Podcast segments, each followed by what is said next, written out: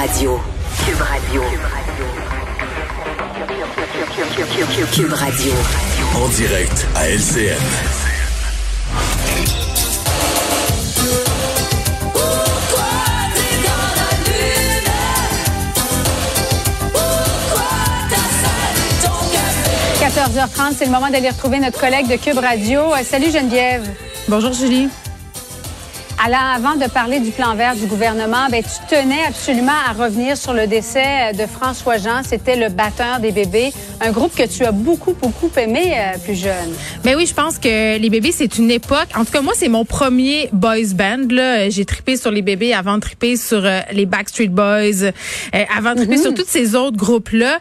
Euh, je les aimais pour plein de raisons. C'est mon premier spectacle aussi. Hein. J'étais allée les voir euh, avec ma mère à l'auditorium du Four de Chicoutimi et j'étais très gênée parce qu'évidemment, euh, j'étais en sixième année. J'aurais donc bien voulu aller au spectacle avec mes amis, mais non, c'était pas ça. C'était avec ma mère. Mais tu sais, c'est comme la fin d'une époque. Il reste seulement Alain parce que Patrick Bourgeois euh, est décédé Ouais. malheureusement lui aussi euh, d'une longue maladie il y a quelques années.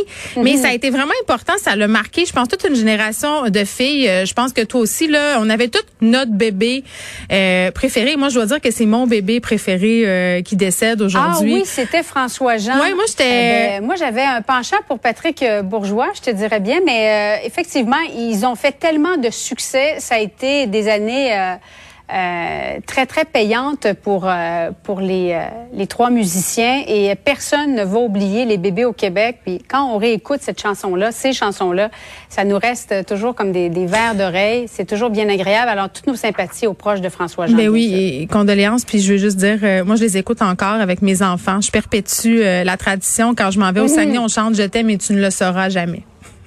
Ah, voilà. Alors, parlons euh, du plan vert maintenant qui a été annoncé par euh, François Legault euh, et son ministre de l'Environnement. Il y a, il y a un, des, un des aspects qui nous a, qui nous a tous marqués, là, interdiction de la vente des véhicules à essence au Québec à partir de 2035. Crois-tu que c'est c'est réalisable, Geneviève? Ben un, ça frappe beaucoup, hein. 2035, ça c'est une date butoir. Là. On se dit véhicule à essence interdit. Ça a l'air loin. Ça a l'air proche, c'est tout en même temps, tu sais. Puis je me demande, est-ce qu'on va être prêt? Euh, Parce que selon moi, là, il, reste quand même beaucoup de chemin à faire là pour le véhicule électrique.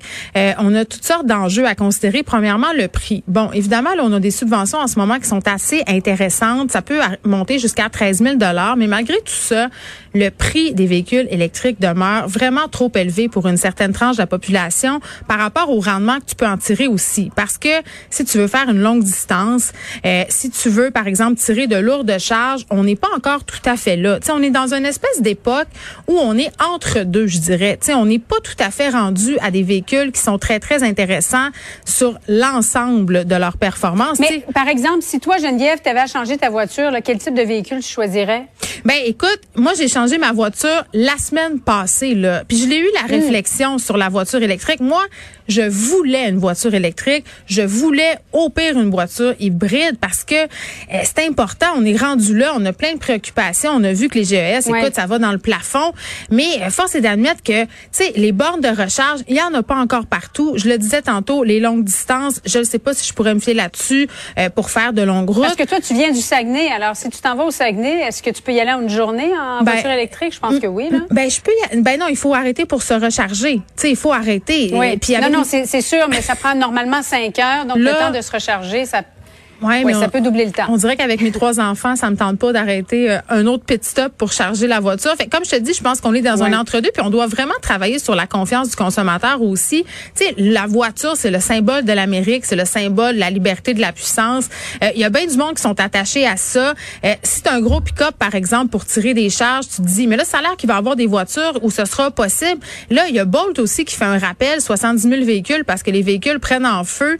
Tu sais, j'ai l'impression que la technologie qu'on nous vend est pas tout à fait au point encore. Tu sais, quand tu payes 70 000 pièces pour une Tesla puis que les poignées tombent à terre ou qu'il y a des boulons qui manquent, euh, tu sais, c'est sûr qu'on peut pas être contre la vertu puis il y a bien des choses qui vont pouvoir être faites d'ici 2035, mais on est encore loin du véhicule abordable pour tout le monde, du véhicule qu'on peut euh, utiliser tous les jours pour Ouais, tous nos peut-être que besoins. dans 15 ans, ce le sera. Exactement. On le souhaite.